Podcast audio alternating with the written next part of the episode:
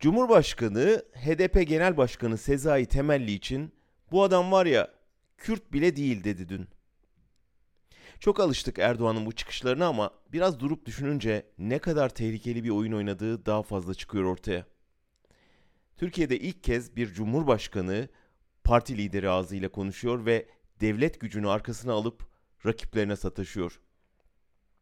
Türkiye'de ilk kez bir cumhurbaşkanı bir parti başkanına bu adam var ya diye hitap ediyor.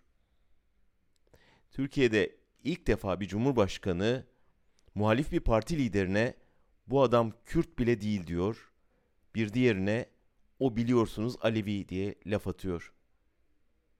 Bu alenen ırkçılıktır, bölücülüktür. Hem HDP'yi etnik ayrıma dayalı parti kurmakla suçlayacaksınız, hem de o partinin liderinin etnik kimliğini sorgulayacaksınız. Erdoğan daha önce de Alman Yeşiller Eş Başkanı Cem Özdemir'e kanının laboratuvar testinden geçmesi lazım demişti.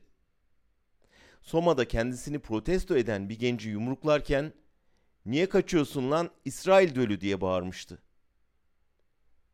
Türk olduğunu kanıtlamaya çalışırken ne dediğini hatırlıyorsunuz değil mi? Benim için affedersiniz çok çirkin bir şekilde Ermeni diyenler oldu. Bunlar Erdoğan'ın kültürel genetiğindeki ırkçılığın kanıtları. Kürt, Alevi, Ermeni, Yahudi sözcükleri onun dünyasında hakaret olarak kullanılıyor.